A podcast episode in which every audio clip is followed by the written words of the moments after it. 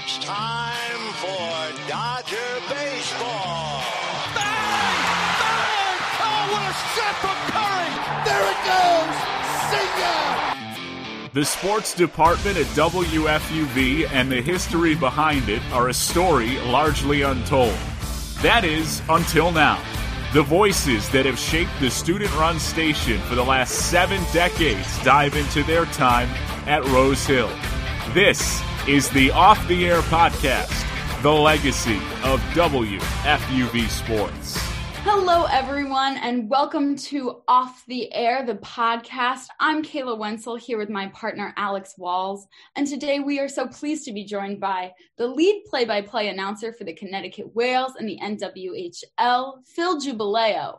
And so we're very excited to just learn more about him. He's a WFUV alum from the class of 1995. He was a sports director here at WFUV. And so we are just super excited to hear more about his experiences and how his time at Fordham has really impacted him as he works in the hockey world now. Yeah, it's interesting to learn about hockey specifically, like you mentioned there, because I always think back to we had, you know, we do our workshops all the time. And I remember a year ago, I think it was a year ago now, when we were in person again, and we had Dan D'Uva come in and talk about, who's now the broadcast for the Vegas Golden Knights. I don't know if you were there for that, but he was, he spent like an hour with us, just a lot of time just walking around the station, talking about hockey. And it's such a different perspective on that sport as opposed to all others. Because I'm not personally the biggest hockey fan. I've never called a hockey game before. I don't know if you have either, but like it's such a different experience from everybody that we talk to about the pacing of the game and the skills that go into it. And we don't have that experience here at Fordham, obviously not having a hockey team. So really interested to learn more about how he got involved in the sport and like you mentioned, how his time at FUV shaped him in a way. Yeah, I have never called a hockey game. I'm not super into hockey, so I am very intrigued to learn about how he got there from Fordham. And like you said, Fordham has no hockey programs, not even a club team. Um, so it's very interesting to see that from a school that has play by play in basketball and football, that somebody really progressed out of this comfort zone and into a different um, realm and a different sports league. And so I think that that probably speaks to FUV's experience. Um, but I'm very interested in just learning more about like you said, how he got there, what made him choose hockey over all of these other sports. And he also has like that wealth of experience of different levels of the sport, which I think is interesting too, because you have people that either call games at a national level, a local level, and he's got like this mix of everything with the Connecticut Whale and a new league in the NWHL, and also Quinnipiac, a really successful college program. So doing a variety of things, and I think seeing how that sport, uh, hockey in particular, changes at these different levels, either as a broadcaster or in the game itself, I think is really interesting. So a lot of really interesting stuff about his background and also about what he's doing today that we're going to get into here on the podcast. We are very excited to learn more about him, more about his experiences. We can't wait to talk to him. And so, right now, we're going to hear a little bit more about Phil from Nick DeLuca. This week on Off the Air, Phil Giubileo. A 1995 Fordham graduate, Giubileo started his career as sports director and a play by play broadcaster handling duties for Fordham basketball, football, and baseball, in addition to hosting WFUV's One on One. After his time in the Bronx, Phil served as a studio producer for WABC Radio, working on various sports and talk programming, including the New Jersey Devils and New York Yankees broadcasts. In 2004, Giubileo broadcast the Frontier League All Star Game for Fox Sports Networks, and a couple years later, became the main broadcaster for the Bridgeport Sound Tigers of the American Hockey League. He also served as the host for AHL Live's Around the AHL and was a voiceover talent for the NHL's Arena Highlights program for several years. Phil was the play by play announcer for the AHL Live's global broadband webcast of the 2009 AHL All Star Classic and served as the play by play announcer for the opening round of the Women's Big East Tournament Championship on Big East TV. Currently, Giubileo is the lead play by play announcer for the Connecticut Whale of the NWHL and the play by play announcer for Quinnipiac University Hockey on ESPN Plus. Here's the Off the Air podcast with Phil Giubileo. Phil, thank you so much for being here and for taking the time to talk to us today. Kayla, Alex, it's great to be aboard with you on Off the Air. I'm very excited to be here. Thanks so much for having me. So, we're going to get right into it here. When did you know that you wanted to be a sports broadcaster? When was that the career that you knew you wanted? It's interesting. I think I knew as early as high school that I wanted to be involved in sports in some way. Now, uh, for a little known fact, some people know this, some people don't. I was a caller to one on one. So this is another reason why I'm really excited to be here. I was a regular caller starting, I would say, my sophomore year in high school. And just like many of the old time callers from back in the 80s and 90s, I had a I had a nickname that I used for on the air. I was Mr. Milwaukee. And I'm not from Milwaukee. I grew up in the Bronx. I grew up in Throgs Neck. Yeah. So it's a rather odd name to have for someone that called the show. But here's how that happened. I was turned on to the show by someone else that was a regular caller, T from the Bronx. I got to know him in uh, a simulation computer baseball league. Yes, back in the 80s, they had computers.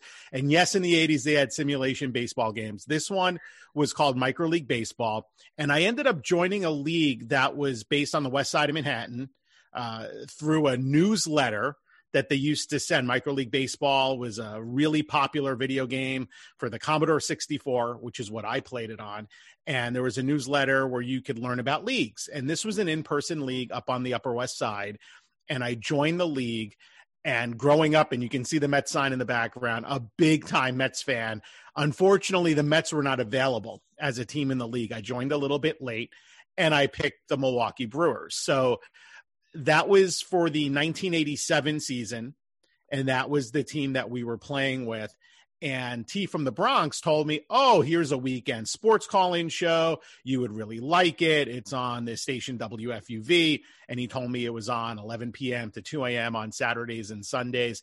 I listened for a few weeks and then all of a sudden I'm like, I'm going to start calling the show. And that's what I did.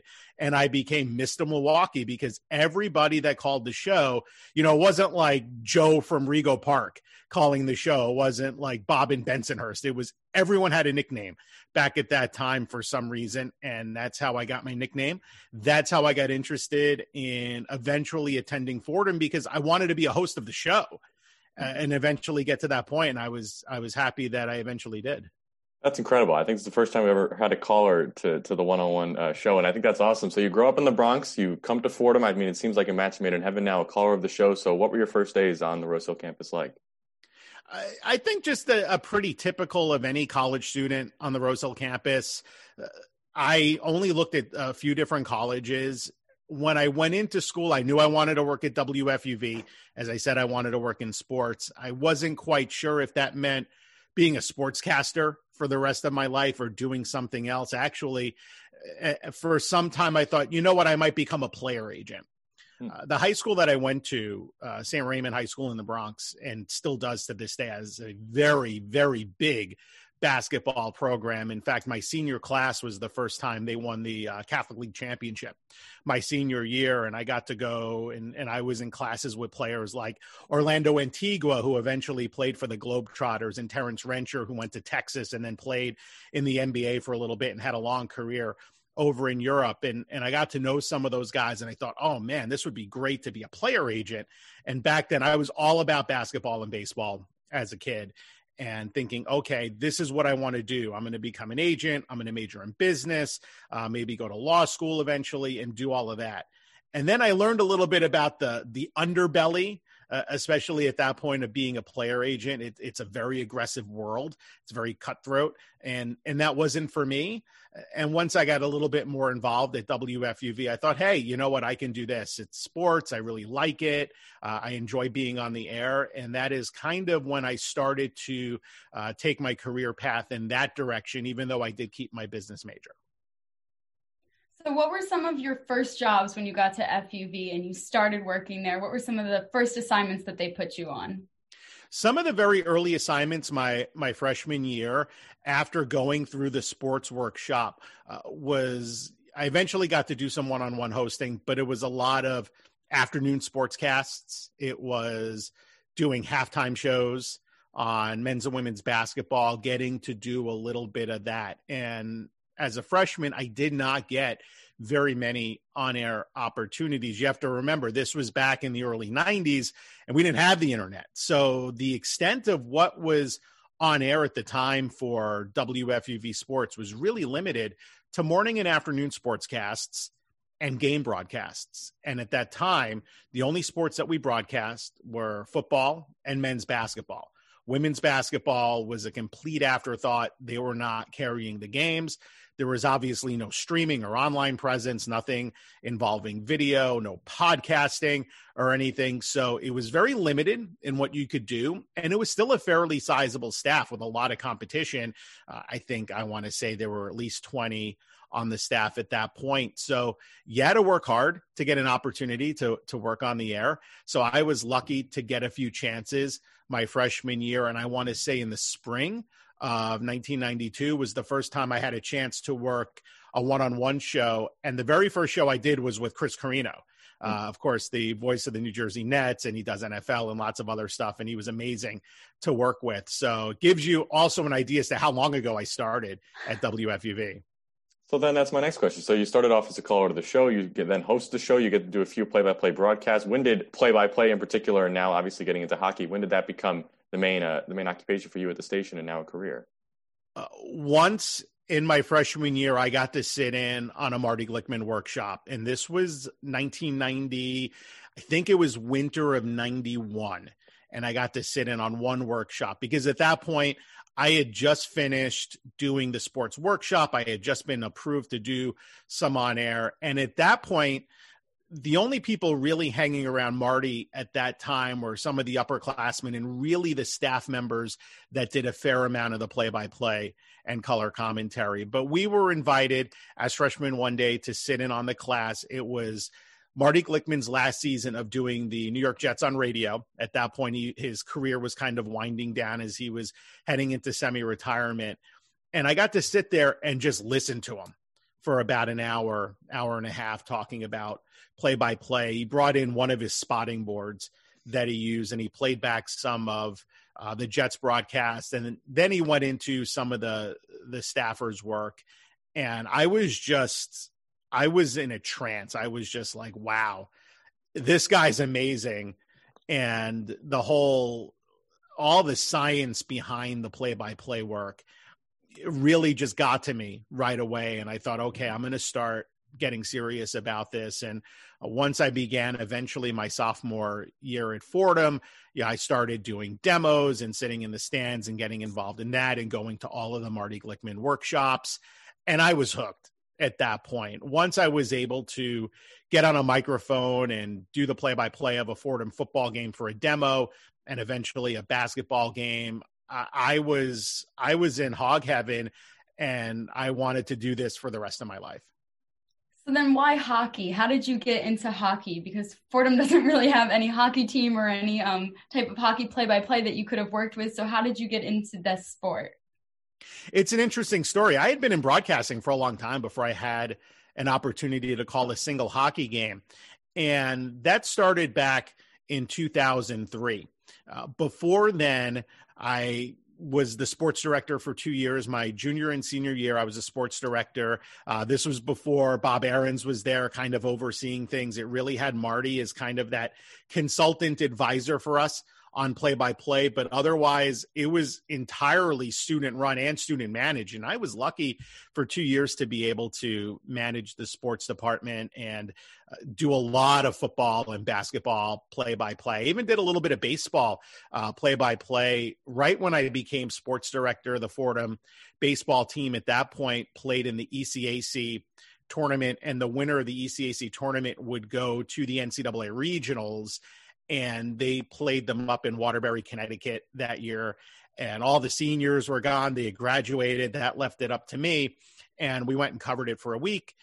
And if they made the final, the championship game, they said, okay, you're going to broadcast the games. And a colleague of mine, and uh, you know, the two of us went up there. We stayed for the week. Lo and behold, they made it to the finals against Le Moyne College. They actually won and got to the regionals. And the interesting thing is Charlie Kuchara, uh, who's um, he works for MSG now. He's worked there for a million years on Islanders telecasts. Uh, was the pitcher that won the game. What makes that interesting is he was also on the WFUV sports staff. Uh, he was a one-on-one host, and uh, he was a sophomore or junior at that point. So it was fun to do that. Anyway, lo and behold, how did I get into hockey?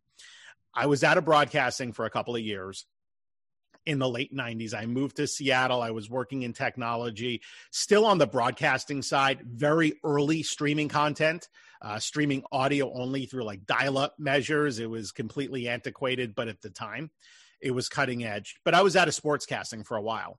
Uh, I eventually ended up in the St. Louis area because of the Seattle.com bubble of around 2000, 2001. And when I got to St. Louis, uh, I was working, I was doing database work, you know, just working in tech as a database manager. The opportunity came up for the minor league baseball team in our town, the River City Rascals in O'Fallon, Missouri, which is a, a pretty sizable St. Louis suburb, to do their play by play. And I thought, oh, wow, this would be great. I don't really like database work and I want to get back into broadcasting. And I was able to get that job. The previous broadcaster had left. I was able to make a connection with the team and I got the job. So the 2002 season comes and goes, and the 2003 season comes and goes.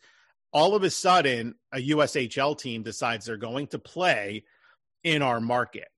The owner of the baseball team that I worked for uh, is, was Ken Wilson at the time. Ken Wilson, a very notable name in broadcasting. He was very well tenured in the St. Louis sports market that at that point. He had been calling St. Louis uh, Blues games for about 20 years.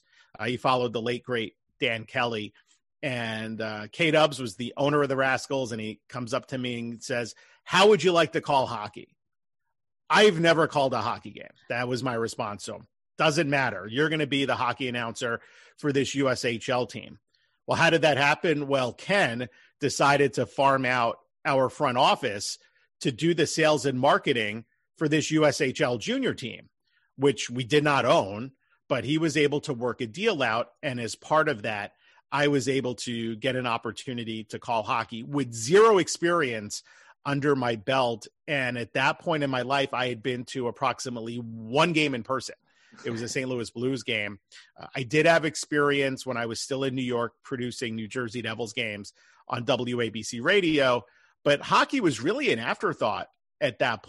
And it was only because I was given that opportunity to do it that I had a chance to call hockey. But even then, uh, in thinking back on it, the lessons I learned under Marty Glickman really played a key role in helping me learn how to be a play-by-play announcer because those lessons about telling a story on the radio really translates into any sport that you can call and it worked out well for me and that was the first step in how I got involved in broadcasting hockey. And that's exactly what I was going to ask about because from some of the other alumni we've spoken to about hockey, it's known as particularly a, a, notoriously difficult sport to call because of the pace of the game and how different it is from others. So for you, coming from basketball and baseball and other sports, now transitioning into hockey, what were those first games for you, you mentioned that some of the experiences from Marty Glickman and the lessons he taught were important and, in you know, kind of getting uh, some experience under your belt. But what were some of the things that helped you transition into calling hockey?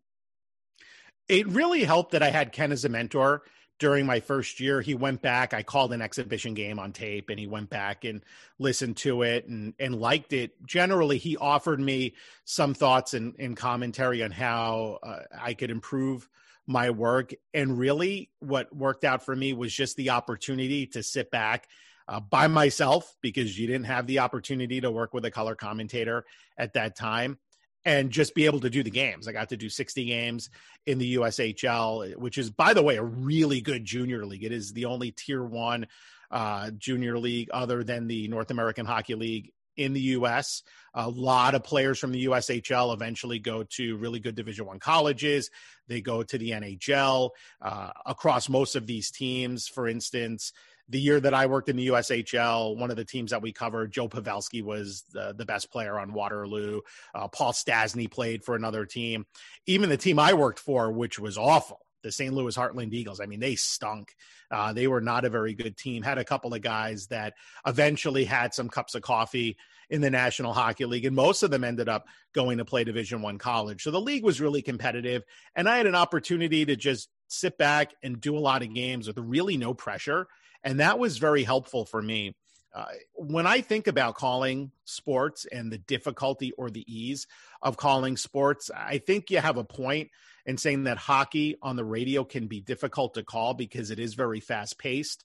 Uh, you have line changes every one to two minutes. So the personnel constantly are coming on and off the ice. So that is a little bit of a challenge to learn it first. But I'll be honest, and I did independent minor league baseball for three seasons, about 100 games a year, sitting by myself in a press box. And hockey, hands down, is a much easier sport to call because with baseball in particular, the action is very easy to call. I'll give you that. It's the inaction, it's all those moments in between after the ball is put in play and the next hitter coming to the plate and just the pitcher working the count.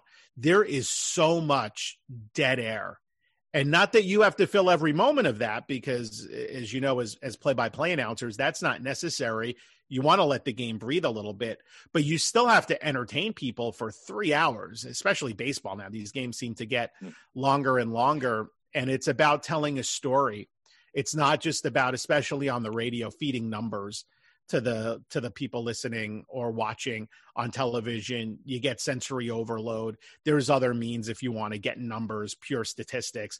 You have to tell a story. You're really crafting something for the audience and it's harder to do that in baseball whereas in hockey there's not as much of that because the game really is uh, a lot of the action that goes on. You have very few stoppages in play and when you do have a stoppage in play you know, it's just a few seconds before they drop the puck and the game is going on again. So you can really rely on the action a lot more. And to me, it makes it a much easier sport to call. So you talked about how you were in St. Louis and you were working um, hockey there. How did you kind of get over into the Connecticut Whales and into Quinnipiac hockey? Well, it was a long time before I got to the to the whale in the NWHL and the Quinnipiac Bobcats. A, a whole career of broadcasting hockey. In fact, um, after I was in St. Louis for one year, I went and moved back to the East Coast and worked in the United Hockey League for the Danbury Trashers. Uh, and fans tuning in, if you Google uh, the Danbury Trashers, it was an infamous, and I mean infamous team uh, for two seasons in the UHL between 2004 and 2006, where I had a chance to call their games. And that was my first taste of pro hockey to to work in that league. And uh, if you Google them, there are numerous uh, fights because the Trashers were known for dropping the gloves and fighting. You can get sucked into a rabbit hole of simply watching Danbury Trashers fights on YouTube. Uh, I highly suggest it. It's entertaining. it's a lot of fun. Uh, the hockey itself was fun, even though we played in a tiny little uh, 3,000 seater in Danbury, the Danbury Ice Arena. Uh, the two seasons that they played in the league were were quite impressive.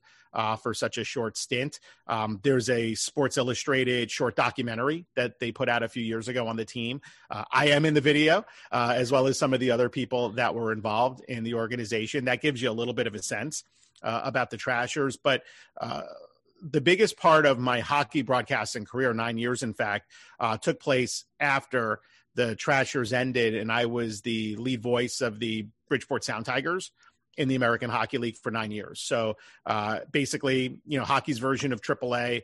I was their guy. I got to see countless players uh, go right from the Sound Tigers to the National Hockey League. A lot of them are still playing in the NHL. And also during my time there, I got to uh, work as the backup announcer for the New York Islanders. So I've done some NHL games.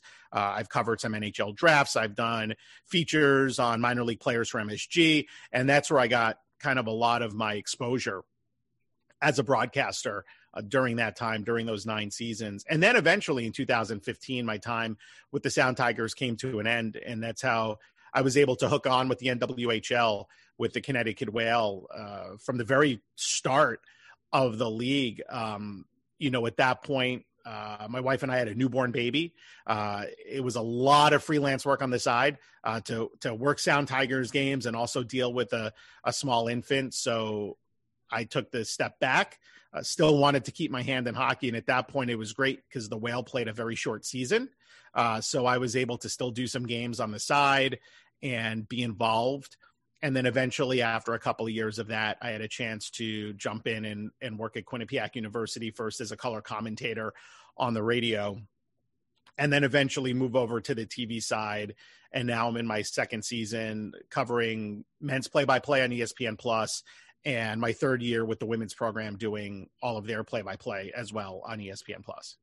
You talk about the Danbury Trashers. I'll tell you, anytime a logo is a trash can, you know you're in for a good time. So I think that's a good team yeah. right there. absolutely. It was interesting because the team was announced on April Fool's Day in 2004. uh, so a lot of people initially thought that it was going that it was a joke. The owner of the team, uh, James Galante, owned it numerous garbage companies in in Western Connecticut in Danbury.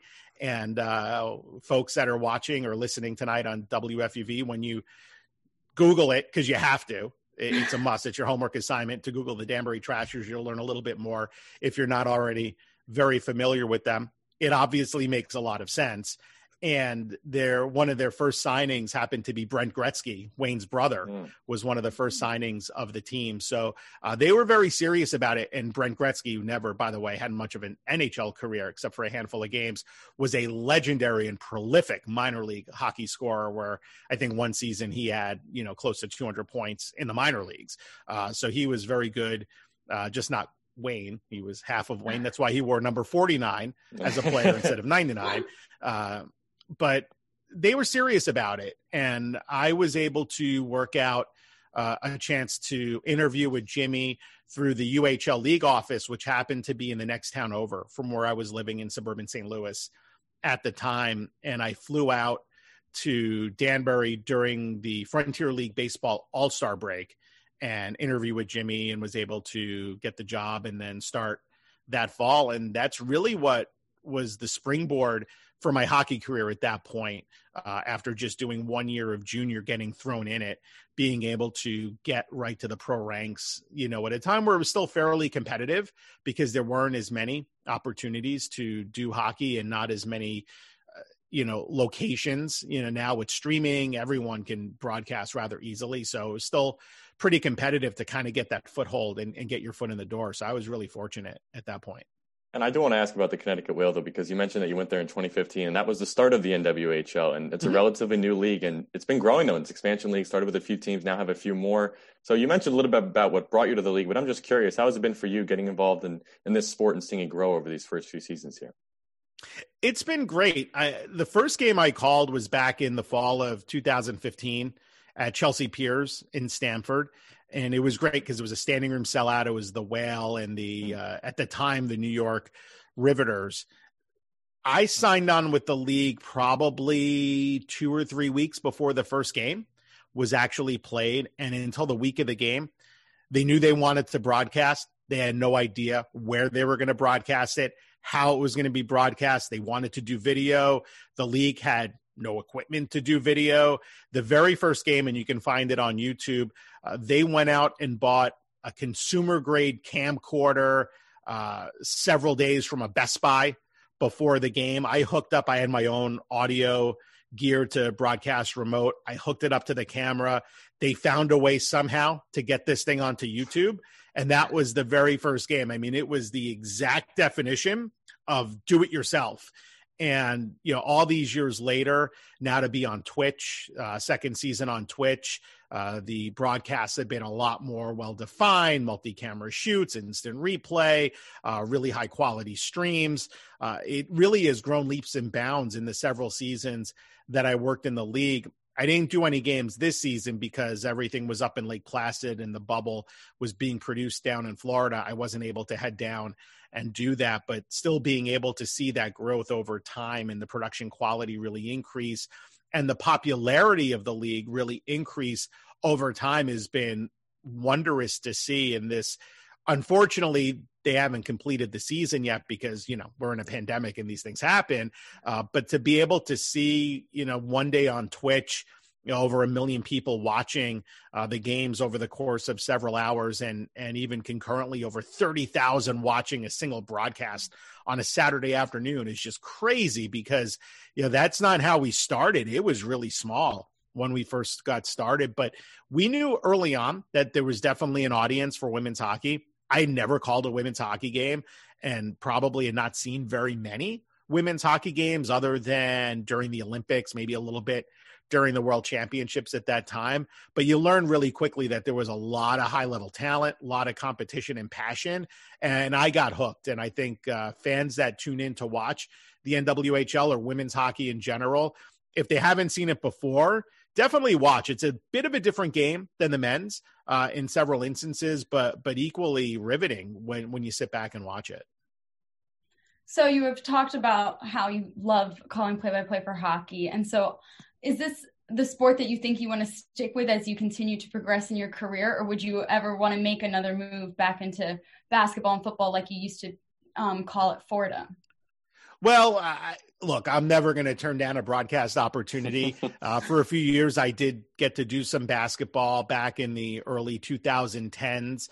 Uh, I would do, and it was an annual event uh, for the Big East. I would do the Women's Big East tournament, uh, the opening round. So in the Women's Big East, back before they kind of splintered and and you had like different conferences now because it's kind of broken up into two. But back when it was the much larger conference, the way that it would work is you would have every team in the Big East play in the tournament, but the bottom eight teams on day one would basically play have like a play-in round before they would go advance and then play against the higher rated seeds.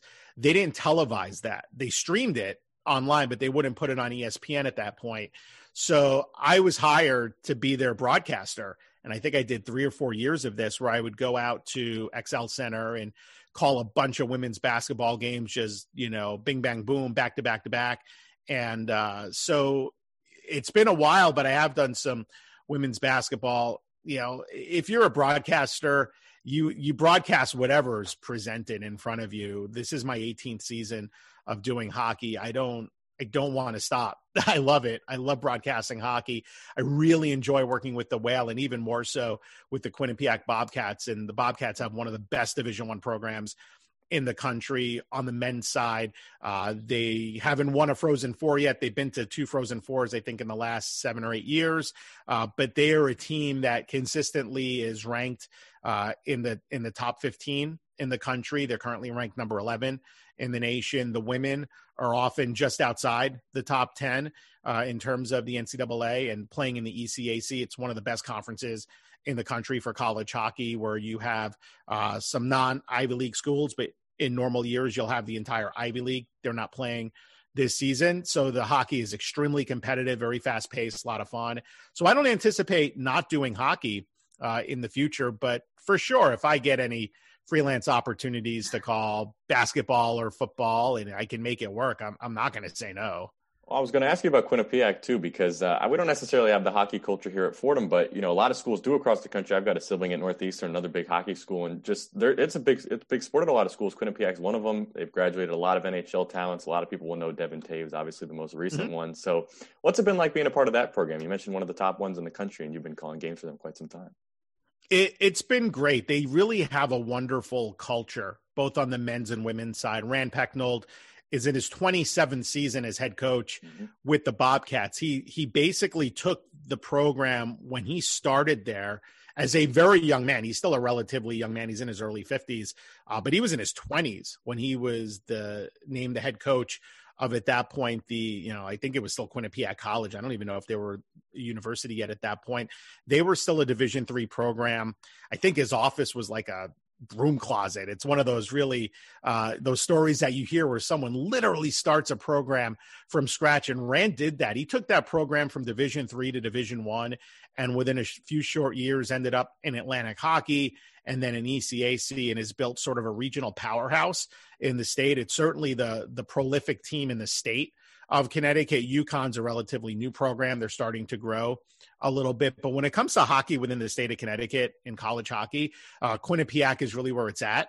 uh, for both the men's and women's programs. And we play in a great building, the People's United Center uh, up at Quinnipiac. It's a really interesting setup for how the campus arena is set up. There's actually two buildings.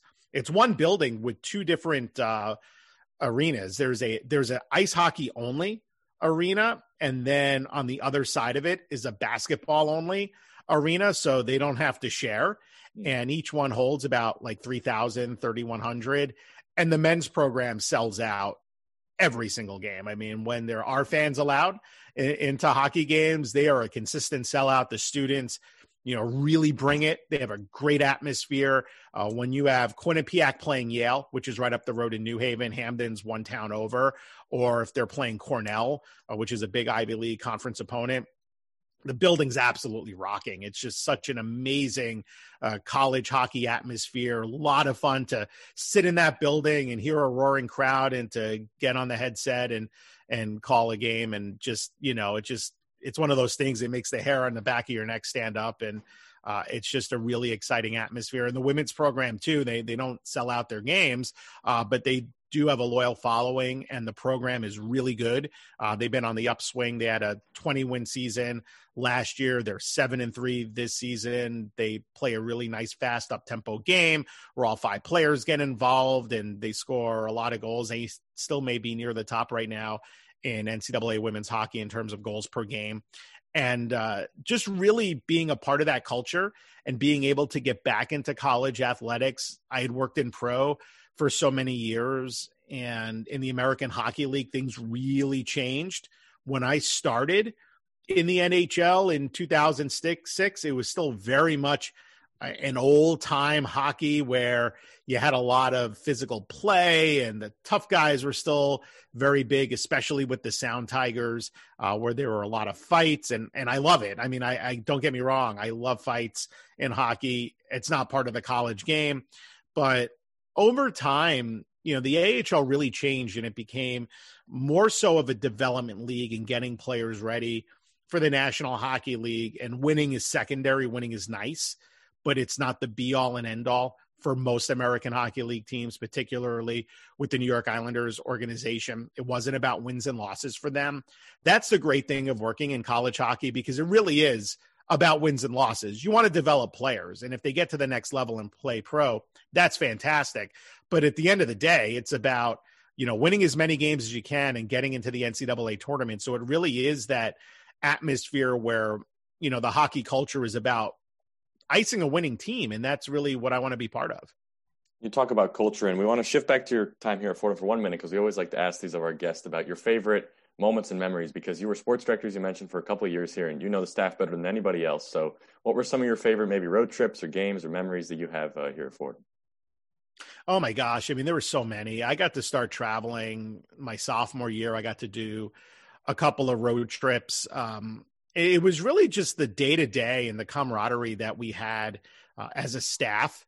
Really enjoying that time and being able to, at that time, the Patriot League for men's basketball and women's basketball, being able to go to all of those smaller schools, you know, the Bucknells and the Lafayettes and the Lehighs of the world. And uh, Holy Cross at that point was a particularly fun trip. We got to do usually like one or two big trips a season. I know my senior year, we got to go down to Miami and play the University of Miami, and we spent New Year's Eve in Miami, which was a, a great, you know, holiday break and all expenses paid trip to go down there. Um, but I think my time, aside from calling the games at Fordham, I was really passionate as a one-on-one host, and and I did a lot of one-on-one shows during my four years at Fordham.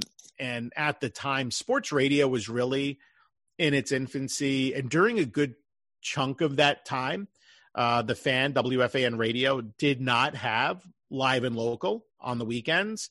So back then, if during the NFL season you wanted to talk about football, you had to call us because you weren't calling the fan. The fan didn't have anyone on at that point uh, from 11 to 2 on a Sunday night. So being able to, in particular during the NFL season, and recap an NFL Sunday and sit there and take 30 to 40 phone calls over the stretch of three hours. One on one was a much different show then versus the one-on-one that we know today where uh, it's very wonderfully produced which is great um, but there's a reason why it's new york's longest running sports calling show because back then on the weekends and night we were heavily focused on calls and we may do guests every once in a while i think in my four years of hosting one-on-one i spoke to maybe four or five guests Wow.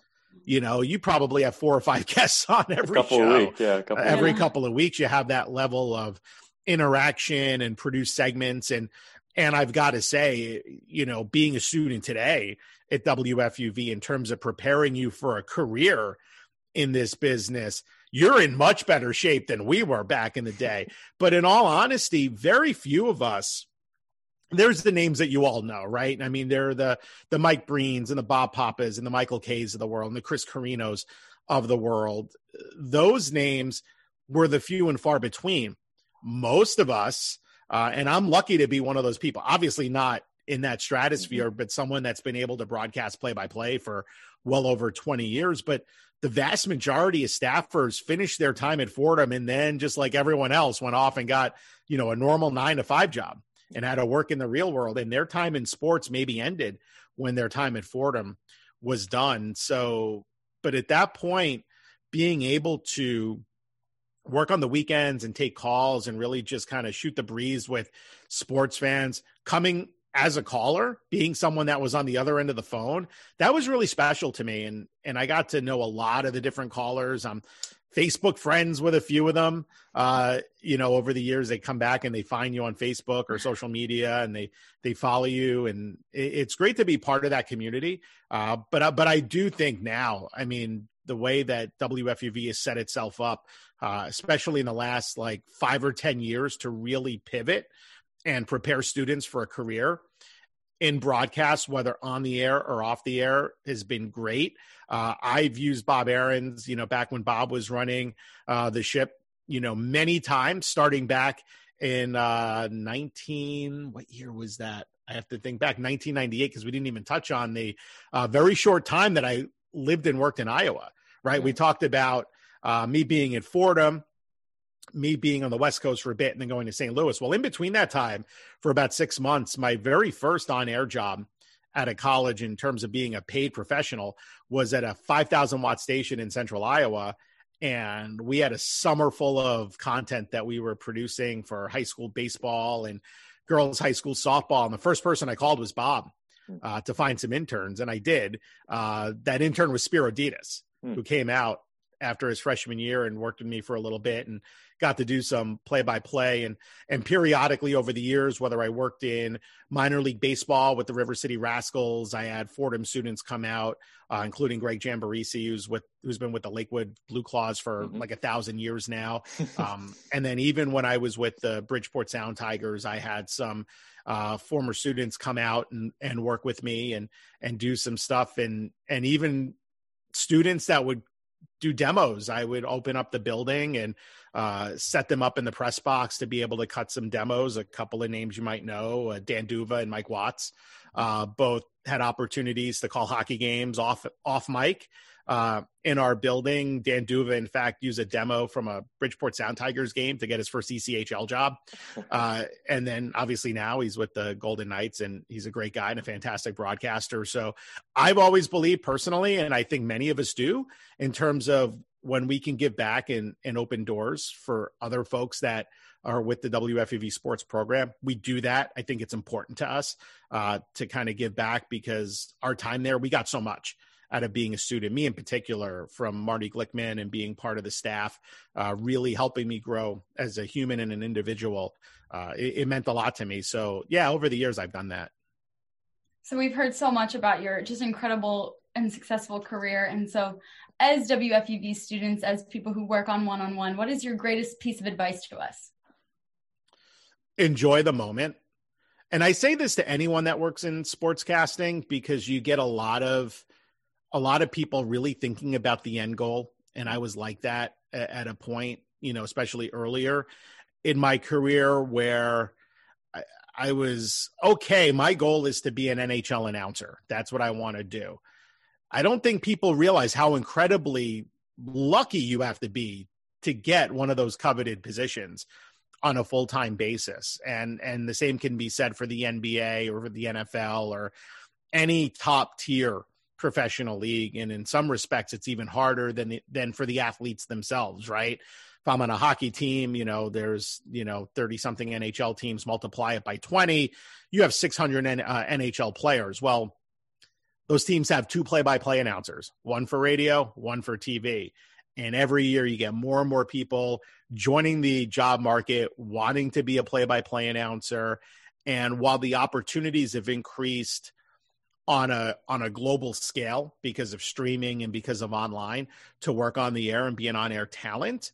Uh, those opportunities at the top leagues at the top levels really haven't changed all that much. So I do tell people to really enjoy the moment. A because you may never get to that pinnacle. You may never get to be an NHL announcer. I'm blessed because I got to call a handful of NHL games. I don't know if I'm ever going to get back to the NHL and call an NHL game again and quite frankly, it doesn't matter to me. I love where I am right now. I'm at a high level. I really enjoy uh, calling Division One hockey. It's great for me. I love calling the NWHL. I've done three Isobel Cup championships, the first three, uh, where they were very, you know, highly watched and very competitive, and they were very uh, high profile sporting events for women's sports, and I was super happy to be a part of those. Uh, but I took time at that point to really enjoy those moments because you don't know if you're ever going to get them again. And even as students, whether your time ends when you finish at Fordham or you go into the industry uh, on a full time basis, really enjoy where you are because honestly, I think back now in my two years with the Danbury Trashers, and it's been a very, very long time, has been some of the most fun times that I've had in sports. Just working for Jimmy Galante and being part of what was really a true family uh, of as a professional sports team, more so than any other team that I've worked with in being there on a daily basis and really cultivating relationships with the players, many of whom were in my age group at the time and I'm still friends with today. You know, if you're really just kind of thinking about getting that next job and either job hopping or, or forgetting about where you are at the moment, you're really taking away from your own life. You're really taking away uh, from those moments of being able to have fun and enjoy yourself and really just remember those moments because ultimately, as well, it's those times that are the building blocks for your future. So it really does help you become, I, I think, a better person, but also a better broadcaster if you're really kind of savoring that time instead of just thinking about how do I go after that next gig and, and move up the chain as quickly as I can. Because unless you're lucky, uh, you got to be good, but you also have to be lucky. Uh, you, are not going to move up. Most people don't move up the chain that quickly, and it's a bit more of a grind. So en- enjoy the grind. Everyone, that is Phil Giubileo. Phil, thank you so much for being here and for sharing your experiences with us. We have really appreciated it. Thank you so much. It's been a blast that was Phil Giubileo. Thank you again for joining us. It was so interesting to just hear about his experiences starting at WFUV as a caller and then moving his way all the way up working in the NWHL. And so it was really interesting to hear him reflect about hockey. We had said in the beginning that we thought hockey was a harder sport to work with, something that was challenging. And he really said how much he enjoyed it and how he actually thought it was easier because of all the action and not so much airtime that he needed to fill up. Um, so that was just a super interesting perspective, one that I definitely had not thought of before.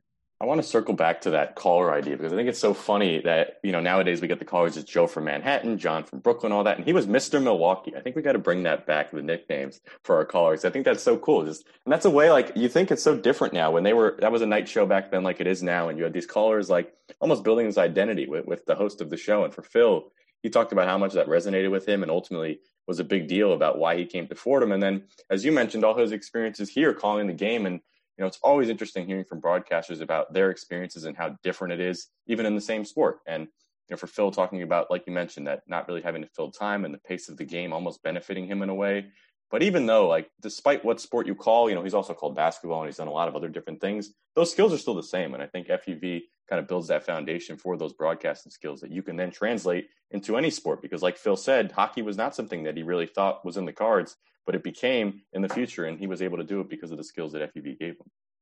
Yeah, and like he had talked about his mentor being Marty Glickman. And so that was incredibly interesting just to see how Fordham has really shaped him into being the play-by-play announcer that he is today. And and like you said, Mr. Milwaukee calling in, and that really decided his reasoning for coming to Fordham. And that's certainly something that we miss now in these pandemics, not having as many callers, not being able to have that interaction part, which is just so crucial to um, one-on-one into FUV and just how much that shaped his experience and how much that made him want to come to Fordham and then to progress as far as being the sports director for two years, learning from Marty Glickman. I mean, just an incredible experience and a really great career.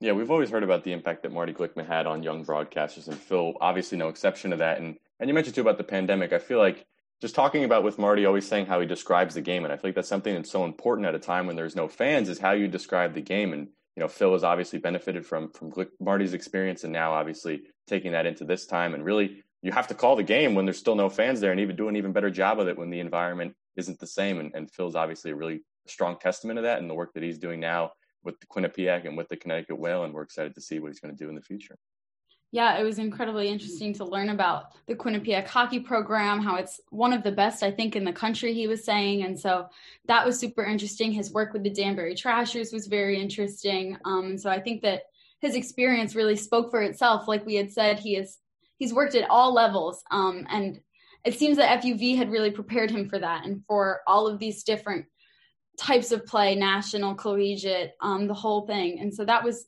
incredibly interesting just to hear about all of his different experiences with varying teams and varying levels of play, but how he approaches all of them with the same mindset and the same type of um, prep work. So it was incredible, really. Yeah, and you asked him, you know, is hockey that sport that you want to stick with? And he kind of said, you know, you're always open to opportunities as a broadcaster because that's just the way the business is. But at the same time, he's kind of built this niche in hockey that I think he's going to want to keep. And, and we can't wait to see where that goes. And, and hopefully the growth of the Connecticut Whale and the NWHL and all these new leagues and new opportunities. You know, sports is such a different place today. And I'm really excited to see what he's going to do with it. Yes, incredible. So that is our episode of Off the Air, the podcast. Again, thank you so much to Phil Giubileo for joining us and for speaking with us about his experiences. For my partner, Alex Walls, I'm Kayla Wenzel, and we thank you so much for listening to this episode of Off the Air.